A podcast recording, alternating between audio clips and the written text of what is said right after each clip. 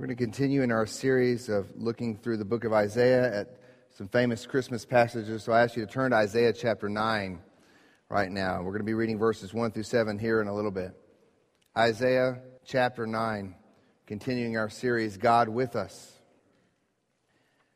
As you're turning there, and as has already been mentioned earlier, this most certainly has been a dark week.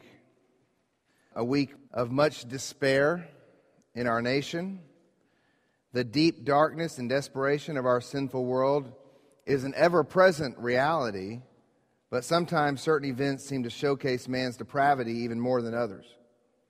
So this week, our nation is rightly in shock over the massacre that took place in Newtown, Connecticut. Particularly upsetting is the fact that so many lives were taken and that so many of those lives were young children. We're stunned, we're baffled, and angry, and our society will rightly unite in recognition that such an act is pure evil. I'm afraid, however, that our moral outrage will only last a moment. Pretty soon, if not already, that united indignation toward evil will dissolve into political posturing and attempts to place the blame for the tragedy in any place other than where it should be placed. How our nation feels right now will soon fade with time. Like when your eyes adjust to the darkness and you walk into a dark room and your eyes adjust to the darkness over time, so too our society will simply adjust. We'll start to forget, only to be shocked and angered the next time a shooting occurs, or the next time there's some senseless tragedy, or the next time that there's an exhibition of depravity that demands the national spotlight. What happened this week was just the product of a deeply dark, deeply sinful world that we live in, that we are part of. We live in a culture that loves the darkness, yet is rocked to the core when the fruit of that darkness buds. The collective eyes of our culture, after all, have long since adjusted to the darkness that we live in. We've adjusted to the fact that the equivalent of 100 Newtown massacres happens each day across our nation legally. And we mask the darkness by calling it a right. We've long been desensitized to the darkness.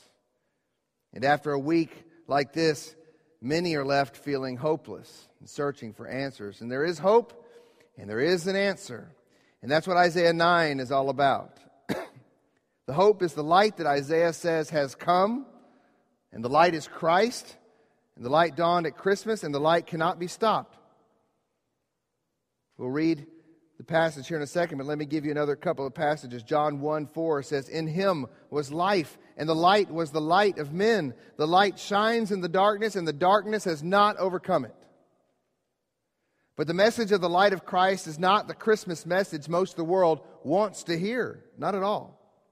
It's not the answer the world wants to a tragedy like we saw this week. John 1 9 says that the true light, which gives light to everyone, was coming into the world. He was in the world, and the world was made through him, yet the world did not know him. The message of the light of Christ exposes us to the fact that darkness isn't out there in the world in some sicko who shoots children, but that darkness is here in the human heart. And therefore, men hate the light. As we read just a few weeks ago, John 3 19. The light has come into the world, and people love the darkness rather than the light because their works were evil. Christmas, therefore, is a time of great conflict. Darkness hates light and is at war with light. And Christmas is all about a grand spiritual conflict. Our Christmas cards love the iconic image of the three wise men coming to the very sterile looking, whether it be the stable or wherever it is they're coming, and they're bringing the gifts to the Christ child. How easily we forget the rest of that story.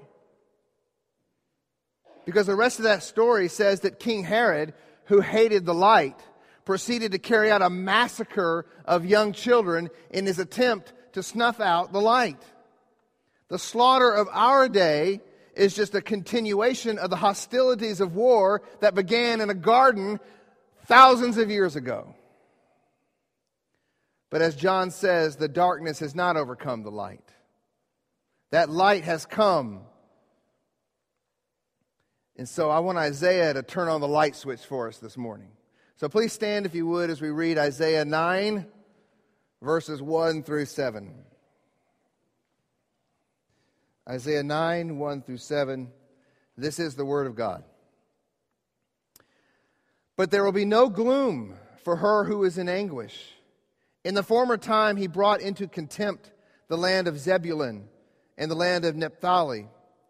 But in the latter time, he has made glorious the way of the sea, the land beyond the Jordan, Galilee of the nations. The people who walked in darkness have seen a great light. Those who dwelt in a land of deep darkness, on them has light shone. You have multiplied the nation, you have increased its joy. They rejoice before you as with joy at the harvest, and they are glad when they divide the spoil. For the yoke of his burden and the staff for his shoulder, the rod of his oppressor, you have broken as on the day of Midian. For every boot of the trampling warrior in battle tumult, and every garment rolled in blood will be burned as fuel for the fire. For to us a child is born, to us a son is given and the government shall be upon his shoulder, and his name shall be called Wonderful Counselor, Mighty God, Everlasting Father, Prince of Peace. Of the increase of his government and of peace there will be no end. On the throne of David and over his kingdom, to establish it and uphold it with justice and with righteousness from this time forth and forevermore. The zeal of the Lord of hosts will do this. Let's pray.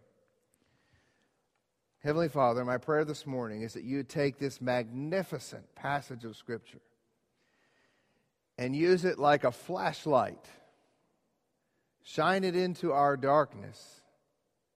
Shine it into our lives so that we might see the glory of this child, this child of light that we all say that we're celebrating at this time of the year. So, Father, may we see the light more fully and therefore rejoice more fully. So we pray all this in the precious name of Jesus. Amen. Be seated, please. this is an amazing passage of Scripture, and one sermon can't do it justice. I will get through it the best I can today. Let me give you a little bit of a recap here because basically we've been walking through Isaiah here, and we were in chapter 6 and then we were in chapter 7. We're skipping over chapter 8, really, and we're going to chapter 9, but I'll give a little bit of information here to sort of bridge that gap.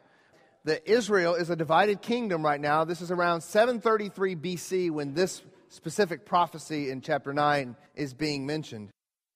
There's the northern 10 tribes called Israel, or also sometimes called Samaria or Ephraim. And then there's the southern two tribes, which are Judah and the tribe of Benjamin and those are called Judah. Now, Uzziah, who had been king over Judah, had died. We saw that back in chapter 6. And as a result of his death, or really his death coincided with a marked spiritual decline in the people of Judah. Now, Israel had already been in decline for many years. There were no good kings over the people of Israel. Now, also in the area, there, as we've mentioned before, there was this new power on the scene named Assyria, and led by a guy, a guy named Tiglath-Pileser and they were beginning to take over all the other nations of the region. They were, they were ravaging the region. And so Israel, the northern tribes, and Syria, another nation just north of Israel, had, had formed a coalition against Judah. They wanted to take over Judah to, to strengthen themselves against the oncoming onslaught of the Assyrians. So Ahaz and the people of Judah were worried about that, as we saw last week in Isaiah chapter 7. And God gave Isaiah a prophecy, the Emmanuel prophecy, that he was with them, God with us. And we saw in that prophecy that it had a fuller fulfillment in Jesus, who would be God with us in a much greater and more significant sense. And he would deliver us from a much greater foe. But instead of having faith in the God who was with them, Ahaz and the people of Judah didn't have any faith, and thus this prophecy also meant that judgment would come upon them as well. And so the big picture is this that this is a time of great darkness for the people of Israel and Judah. For all of God's people, this is a time of great darkness. And it's more than just political darkness, it's spiritual darkness. And so, with that in mind, we get to chapters 8 and 9, where the Emmanuel prophecy is beginning to be fulfilled now, at least the immediate fulfillment of it. Assyria has already, by this time, wiped out the nation of Syria and now had invaded Israel, and the northern tribes had already experienced the brunt of the Assyrian onslaught. Two of those northern tribes were the tribe of Zebulun and Naphtali. And so already the, the, the, the Assyrians are pushing in on God's people. This is a time of great darkness. But why was it such a time of great darkness? Because the people had forsaken their God. It was a time of spiritual darkness. Matter of fact, to help us understand why chapter 9 is such good news, let us see the bad news of chapter 8. So let's back up a little bit. Go to chapter, verse 19 of chapter 8, and you'll see the condition of the people of Israel at this time. Okay, so this is referring, to talking about how the people are refusing to seek after God. And this is, this is God speaking to Isaiah, verse 19. And when they say to you, Inquire of the mediums and the necromancers who chirp and mutter. Should not a people inquire of their God? Should not they inquire of, of the dead on behalf of the living? To the teaching and to the testimony. If they will not speak according to this word, it is because they have no dawn. Okay, so they have no light. Verse 21 They will pass through the land greatly despaired and hungry and when they are hungry, they will be enraged and will speak contemptuously against their king and their God and turn their faces upward. I want to pause right there. It's dark. They have refused to seek after God. They're seeking after other means of dealing with their circumstances. They're, they're going after uh, necromancers and spiritists and mediums. They want to speak to the dead. They're, they're worshiping false gods. Yet, when the darkness begins to close in on them, in verse 21, it says they're enraged and they speak contemptuously against their king and against their God. Isn't that interesting? People refuse to seek God. People refuse to honor God. They go after everything else. And then tragedy strikes, and who are they mad at? God.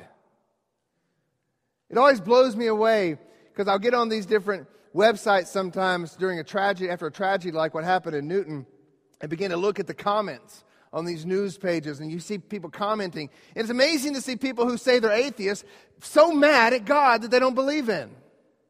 It doesn't make any sense to me. Why are you mad at someone you don't even believe exists? But they are.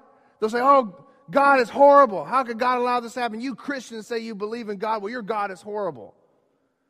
Well, if you don't believe in Him, then why do you feel that way? You think, I see our reaction during tragedy, it, it betrays what we really believe. It betrays what we say we believe. Every man knows there's a God. It's foolish for people who say they don't believe in God to then get mad at him. Be like me getting mad at the tooth fairy because there's not money under my pillow every day.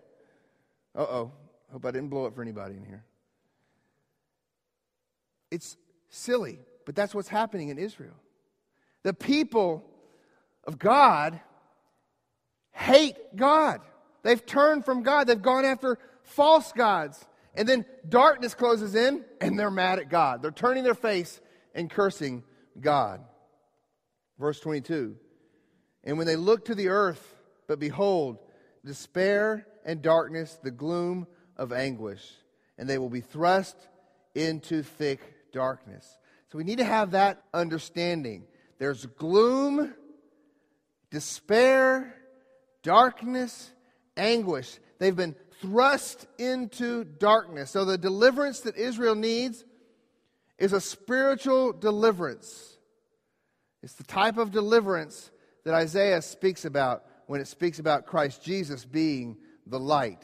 So chapter 8 ends with spiritual gloom, but the very first word of chapter 9 is the word but. There's this spiritual gloom, but there will be no gloom for her who is in anguish. In the former time, he brought into contempt the land of Zebulun and the land of Naphtali. But in the latter time, he has made glorious the way of the sea, the land beyond the Jordan, Galilee of the nations. Now, a quick word here. You'll see this all throughout this prophetic word today, where Isaiah goes back and forth between using past tense and future tense. And what biblical scholars call it is prophetic perfect, is the tense that prophets often use where they will speak of something in the future as if it took place in the past. What it is, it's a literary device, really. It's a common prophetic way of speaking that reinforces the fact that with God, what I'm saying is as good as done. It's a way of saying that God exists outside of time. He's already secured what I'm prophesying right now. So God is saying through Isaiah that despite the darkness and the despair, there is coming a time when there'll no longer be any gloom. And that's the hope of Christmas. That's our message of Christmas. Deliverance has come. The light of Christ has dawned. And He is the only hope for our dark and gloomy world. Christ is the great joy producing light who has come. Verse 2 of Isaiah 9. The people who walked in darkness have seen a great light. Those who dwell in the land of deep darkness, on them the light has shone. All throughout the New Testament, when it speaks about the fulfillment of this prophecy of the light coming into the world, it speaks of the person of Jesus Christ. This isn't just some spiritual revival, this is Christ Himself who is dawning and who is coming upon people who are living in deep darkness. The darkness of sin and the deserved judgment has settled upon all men. Yet God, in his glorious grace and mercy, not based upon anything good in man, was sending light, a great light, not a faint light, but a great light. And notice at the end of verse 2, it wasn't a light that the people found or a light that the people produced, it was shown on them. They walked and dwelt willingly in the darkness of sin, but God has shown light upon them in grace. And where there is light, there is also great joy. And so, verse 3 says, You have multiplied the nation, you have increased its joy. They rejoice before you as with the joy at harvest, and they are glad as when they divide the spoil. With light comes joy. Parents, you know this. You've got a child who's scared of the dark they're scared of the dark, and so you put a night light in the room and turn on that night light, and all of a sudden everything's better now. And with light comes peace and joy and rest. And so with light piercing into the darkness comes a multiplication and increasing of joy. And when it says here that you have multiplied the nation, God is speaking. We know that He's specifically targeting here in these words because of verse 1 the region of Naphtali and Zebulun. Those are two tribes that have already been wiped off the face of the planet by this point as Assyria is coming into, the, into Israel. And so Isaiah goes out of his way to speak to two tribes that have been demolished and says, You have multiplied the nation. God is speaking to a people who have been wiped out, saying that He would preserve a remnant. He will multiply the nation. He will preserve a people faithful to himself, and they would receive abundant joy when the light shines upon them. What is this joy like? It's like the joy of a people at harvest time who recognize and receive God's bountiful provision. It's like the joy of a people after a great military victory who recognize and revel in God's powerful protection. Just as with the light, again, God is making all this happen. You have multiplied. Isaiah speaking to God, you have increased. So great light and increased joy from God. So, what is this light? Well, as I've already mentioned, it's not a what is this light, but who is this light? The great joy producing light is Christ, Christ Jesus, the Christ child that we are celebrating this Christmas. Verse 6 for unto us a child is born, to us a son is given, and the government shall be upon his shoulder, and, he, and his name shall be called. I'm going to pause right there because I want to focus on the name in a second. For unto us a child is born. Unlike the Emmanuel prophecy, this one can't have two fulfillments. The Emmanuel prophecy had an immediate fulfillment with, with Isaiah's child and then a fuller, more significant fulfillment in Christ. But this one, only one person could ever be born who could take on what's being described in this passage. Unto us a child is born. Jesus would come and be born of a woman, a virgin 100% man. He is a child. He was a child who was born. But it goes on to say, Unto us a son is given. Jesus, though he was in the flesh, was not the product of the flesh of men. He was given.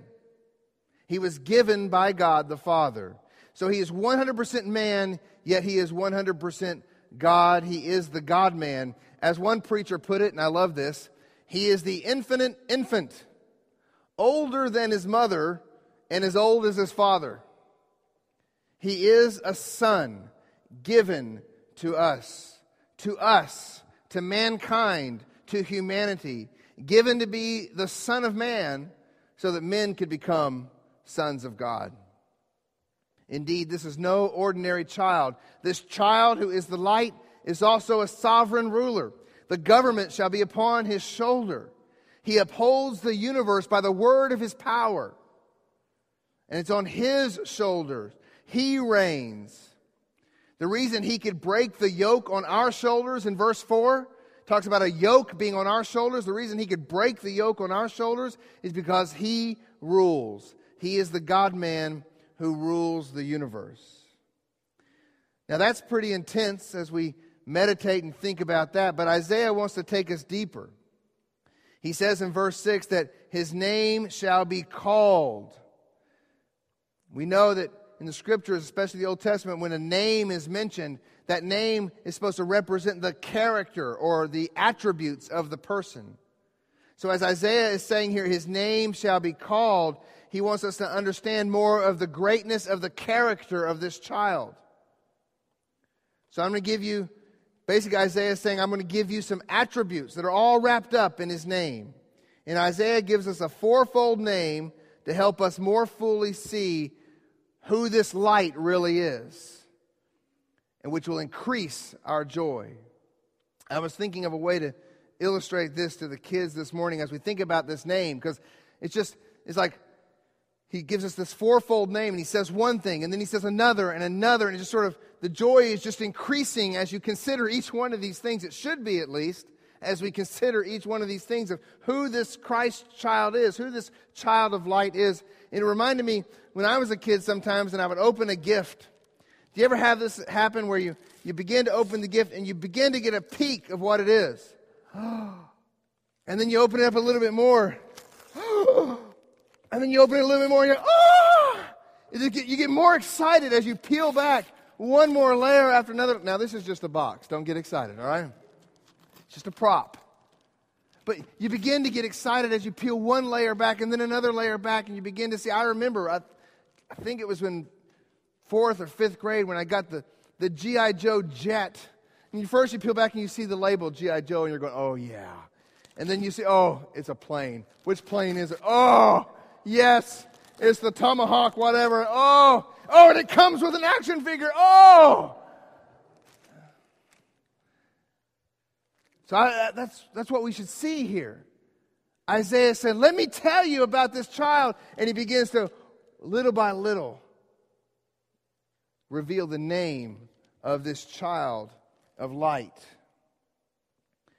So that was all an introduction. Let me get to our points now.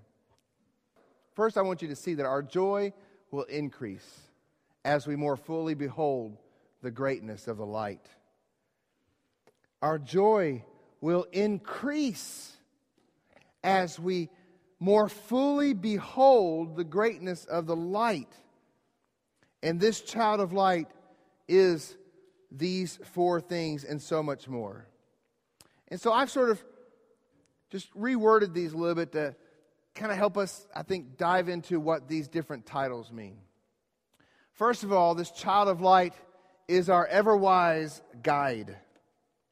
Wonderful counselor. The word counselor here in the Hebrew literally means one who has the wisdom to lead others. In the villages and in the towns, there would be men who were counselors, who had the wisdom to lead the other men, to lead the families within those villages and those towns. And so, this word counselor means that Jesus is our guide. He's the only one who has the wisdom to lead his people out of the darkness. He is the embodiment of wisdom. 1 Corinthians 1 says that to those who are called, both Jews and Greeks, Christ, the power of God and the wisdom of God. Paul goes on to say that Christ Jesus became to us wisdom from God, righteousness and sanctification and redemption. Every solution we need for life is found in Jesus Christ. Christ is the only guide to deliver us out of this dark world. He is the one who, who, who rescues us from this world, for He is our righteousness. He is the one to guide us as we continue to walk through this world, for He is our sanctification. He is the one that secures our safe passage through this dark world, for He is our redemption. Christ is the wonderful counselor, our ever wise guide, and He guides us through His word. His word is our wise counsel. Let me just say a word. This is why I believe in biblical counseling. Why do we believe biblical counseling is the way to go when people are struggling with the issues of life? Because Christ is a wonderful counselor. That's why. He is our ever wise guide. He is our counselor. Therefore, His word becomes our counsel and we counsel one another with this word. And we believe in that. We believe that Christ is sufficient. We believe his word is sufficient to deal with whatever it is we're going through. And believe me, there are some really, really, really dark things that people are going through, even in the church. And Christ's word is sufficient for that. We believe that Christ is our ever wise guide. So, just as that joy increased as when I was in fourth grade and began to tear back that paper, so too I want us to see that our joy will increase more fully as we behold the greatness of this light, who is our ever wise guide, but who also is our, number two on your notes, divine champion. Christ is our divine champion. Isaiah peels back the wrapping even more and says that his name is Mighty God. This had to be baffling to Isaiah's hearers and readers. How could a child be mighty God? But that's who he is. Colossians 1:15, he is the image of the invisible God, the firstborn of all creation. Colossians 2:9, for in him the whole fullness of deity dwells bodily. And he is not an absent God. He is no impersonal or impotent God of deism. He is a mighty God. Now, the word mighty here carries with it the hint of the heroic. What were David's closest men, his warriors called? They were called David's what? Mighty men. So the word here, this mighty descriptor, is a word that refers to the heroic. So our God is a hero God. He is our divine champion. He is the God who is our warrior, our rescuer, our victor, our conqueror. Look back at what this child of light has accomplished back in verse 4 of this Isaiah passage. For the yoke of his burden and the staff for his shoulder, the rod of his oppressor, you have broken as on the day of Midian. He is our champion, our rescuer. He has broken the oppression. He is an oppression breaking, freedom securing hero. The yoke, the burden, the oppression is the oppression of sin. That's the darkness we're in. How do we know Isaiah is talking about spiritual oppression here? You might say, well, Steve, maybe he's just talking about political oppression. I'll tell you why we know he's talking about spiritual oppression. Because Israel and Judah would remain under political oppression for the rest of their days. And when this prophecy was fulfilled in Jesus Christ, Israel was under the control of the Romans. And when Christ died and rose again and went to heaven, Israel was under control of the Romans. And when the temple was sacked and destroyed in AD 70, it was sacked and destroyed by the Romans. Yet Christ had come and done all that was prophesied in this text. So the oppression that was broken was a greater oppression than political oppression. It was the oppression of sin. That's why our dark world feels so burdened, especially this weekend. We feel so burdened because of the oppression of sin. All the while, we're trying to throw off the burden with man made solutions when Christmas declares that a child has been born, and this child is mighty God, and He is the one who's come to be our victor and our deliverer. We must see our utter helplessness. To, to kind of continue the picture here, we are the damsel in distress. We've got to see that. We're weak. Verse 4 says, as on the day of Midian. You know what that's referring to? The day of Midian?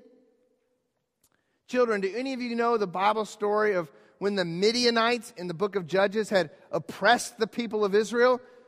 And there were hordes of Midianites all over Israel. And I believe the army of the, of the Midianites was at least a couple hundred thousand. Do you remember who God sent to deliver them at that time? Children? How about adults? Gideon. Gideon. So, this reference here, as on the day of Midian, is looking back to the story of a guy named Gideon. Do you remember Gideon? He was a weak, he was the least of his clan, the least of his family, the least of his tribe. And God chose him. And then they, they gathered together an army, and what did God do to the army? He whittled it down to 300 people. And then he sends them to battle against this horde of Midianites with weapons that consisted of pots of clay and torches and loud voices. Why? So that he could demonstrate that the true hero wasn't Gideon, the true hero is our mighty God.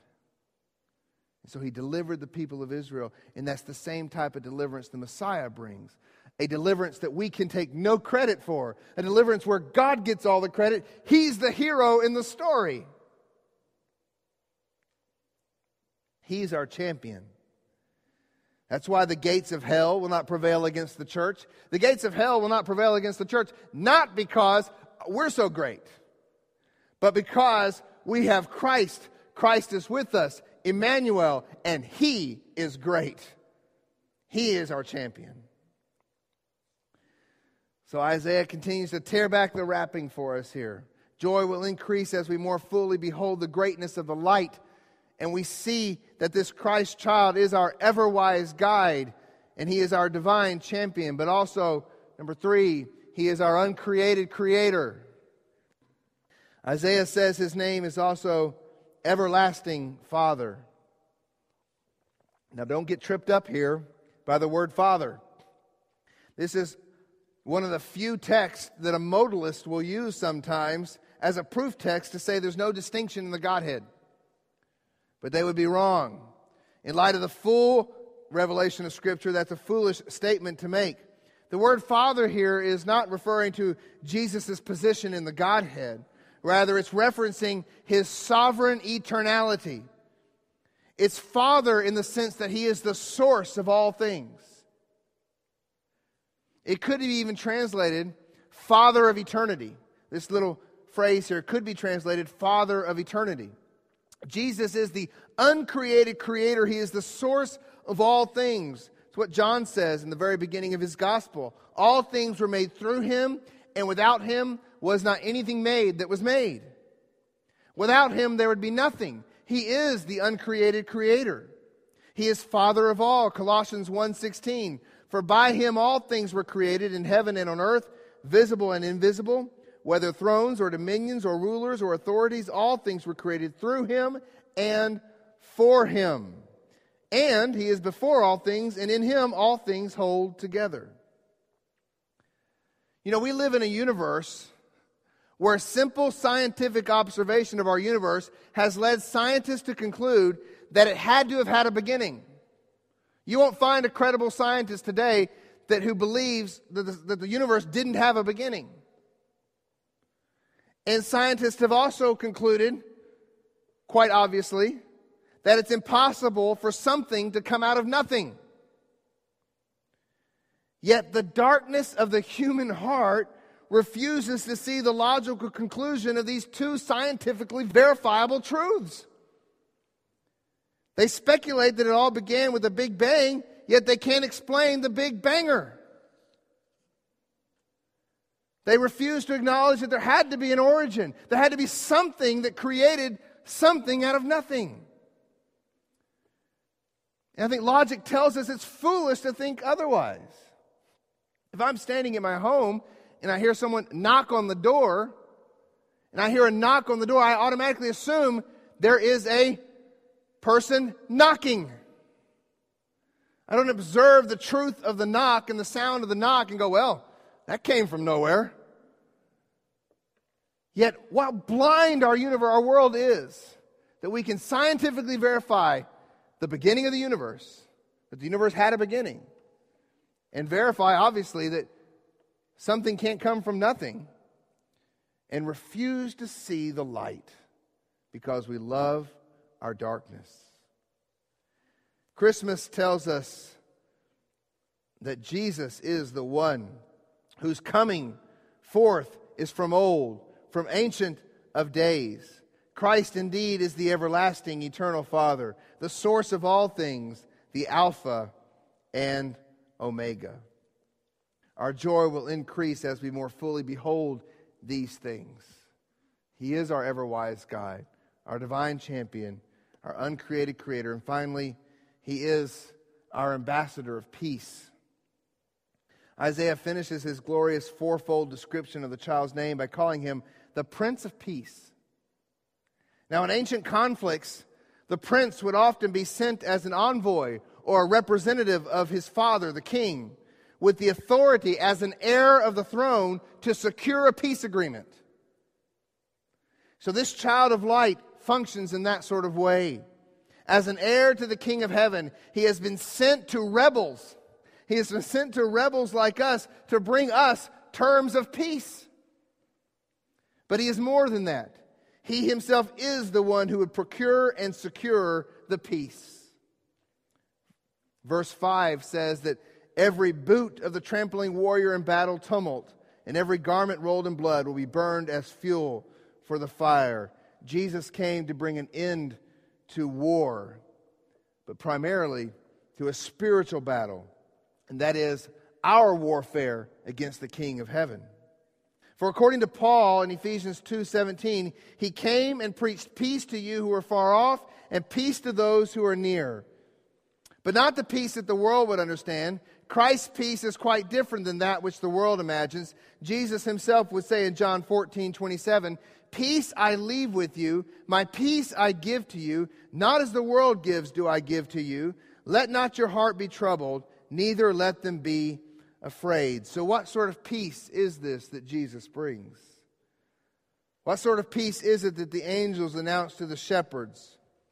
Well, Isaiah takes a great portion of the rest of the book of Isaiah to describe that, and he really brings it home in verse in chapter 53. Let me just read to you a few verses from Isaiah 53. Surely he, and this is this Christ child, this child of light, surely he has borne our griefs and carried our sorrows, yet we esteemed him stricken, smitten by God, and afflicted. He was pierced for our transgressions, he was crushed for our iniquities. Upon him was the chastisement that brought us peace, and with his wounds we are healed. All we like sheep have gone astray. We have turned everyone to his own way, and the Lord has laid on him the iniquity of us all. You see, the peace that we so desperately need, and the peace our world needs, isn't the peace that comes from gun control. Isn't the peace that comes from getting our political parties to get along and figure out how to fix our debt The peace we need is peace with God.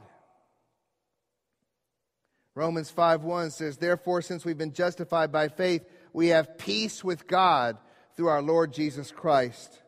We cannot have peace on earth until we are at peace with God. And that's the peace our dark world needs this Christmas. So, this child of light is our ever wise guide, our divine champion, our uncreated creator, our ambassador of peace. And I think when we get the present totally unwrapped, I think what we discover is that the great light that our world so desperately needs is the light of the gospel. The light the world needs this Christmas is the light of Christ seen in the gospel. The gospel is the message of Christmas. The message of the good news. The good news is this that Christ came, that he lived, he died, and rose again to bring sinners out of darkness and to God. Christ is our only hope. He's our only source of peace. He is the embodiment of true love. He is our only joy. We light these candles here, but these candles are all about the gospel. For all who call upon his name, who repent of their sins and turn to him, for those, those who do that, he becomes counselor, mighty God, everlasting Father, and Prince of Peace. And through him, we become delivered, delivered from the domain of darkness and transferred to the kingdom of the beloved Son, in whom we have redemption, the forgiveness of our sins. Christ is not the light of Christmas if we don't have the gospel. He's just a cute baby in a manger. I think this passage clearly points to the gospel message of Jesus Christ is ultimately why Christ is the light. Way back in verse 1, it said that this light was coming into the land of Zebulun and the land of Naphtali.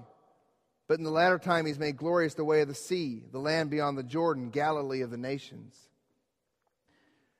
When you read it, you think, wait a second. Jesus was born in Bethlehem. Bethlehem's not in Zebulun or Naphtali or near Galilee. Bethlehem's way down in Judah. So, why is the light bursting forth there? Do you know where this passage is quoted in the New Testament? Isaiah 9 1 is quoted in Matthew chapter 4, verse 15. Right after Jesus' baptism. It's, and he, it says, after he's baptized, he went to the land of Galilee and there began to preach Repent, for the kingdom of God is at hand. He began to preach the gospel, and that's when the light burst forth onto the scene. Jesus is the light, but without the gospel message, there is no light. Christ, who gave his life for sinners, is the only hope for this dark world. Mankind will not feel its way out of this darkness. We will not educate our way out of the next Newtown tragedy. We will not legislate our way out of the next Newtown tragedy. We cannot rationalize our way out or moralize our way out. There is only one way out, and that is to embrace the light. Come and put your hope in Christ, the light, the light of Christmas. This light has and will overcome the darkness. The lingering effects of darkness will continue to ravage this world as it eagerly awaits the adoption of the sons of God. In that second advent, that coming of Christ, it will happen. And when it does, the final and fullest fulfillment of these words will take place. So let's finish what Isaiah says. Of the increase of his government and of peace, there will be no end on the throne of David and over his kingdom, to establish it and uphold it with justice and righteousness from this time forth and forevermore. O friend, for those who have found their peace with God, when Christ comes again, he will wipe away every tear from our eyes, and death shall be no more. Neither shall there be any more mourning, nor crying, nor pain. The former things have passed away. There will be no more Newtowns from then on. For the darkness will finally be abolished and we will live in the light. And what's our great assurance? Our great assurance is that God has promised this.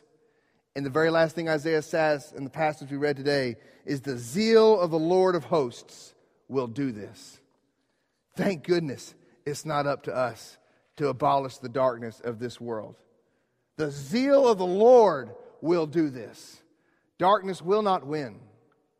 Light will overcome the darkness because God has said so. And that's what Christmas is all about. Let's bow our heads and let's pray. Heavenly Father, Lord, as we close this time, I just pray that, Lord, our focus and the intensity of our, our emotion and everything else that comes with Christmas would be on Christ alone. It's so easy in this season when we talk about peace on earth and goodwill to men to think that this holiday, this Christmas, is simply about being nice. Being nice so that, well, we can all just get along for a month. We talk about peace on earth at Christmas, but in reality, Father, there's warfare going on right now. Because men are at war with you. Because men love darkness rather than the light. And so we desperately need for your spirit to move upon our nation and shed the light of Christ on the hearts of sinful men. This shooting that happened this week, as tragic as it is, Lord, we know will not change anything in our nation. Oh God, I pray for revival. Sometimes I feel so overwhelmed by the darkness the way our society is going and the way evil is so smiled upon and righteousness is so frowned upon. And tragedies like this happen. And how we all, our president, and all of us can get all upset and teary eyed over this, yet 3,000 children a year are slaughtered in a more gruesome fashion in little clinics and it doesn't bother us one bit. That's some serious darkness, Father. That's some serious darkness we're in. And I get so overwhelmed by it that I wonder if there's any way out. But I read a passage like this, and I know the zeal, your zeal, Father, will make it happen. And so we pray for revival. Whether or not America ever revives and becomes a nation who is going to go after you or we're going to be like Israel. We're going to get wiped out. It doesn't matter because your truth will continue to proceed forth and your people of every tribe, tongue, language, and nation will be brought to you. Your remnant will be brought to you. And we praise you for that. And we look forward to the day when darkness is finally vanquished. Because when light meets darkness, it's no contest. Father, your light always wins. We pray that you'd help us be emissaries of the gospel this Christmas with our families and our friends, that we might share the light of Christ. Father, I know we're going to have opportunities to talk to people, especially in light of this tragedy. There's going to be a lot of conversations at the workplaces. Help us, Lord, to be true ambassadors of Christ in the way we talk about this dark world. May we offer hope that's found in Christ to those who need it this Christmas. We pray in Jesus' name. Amen.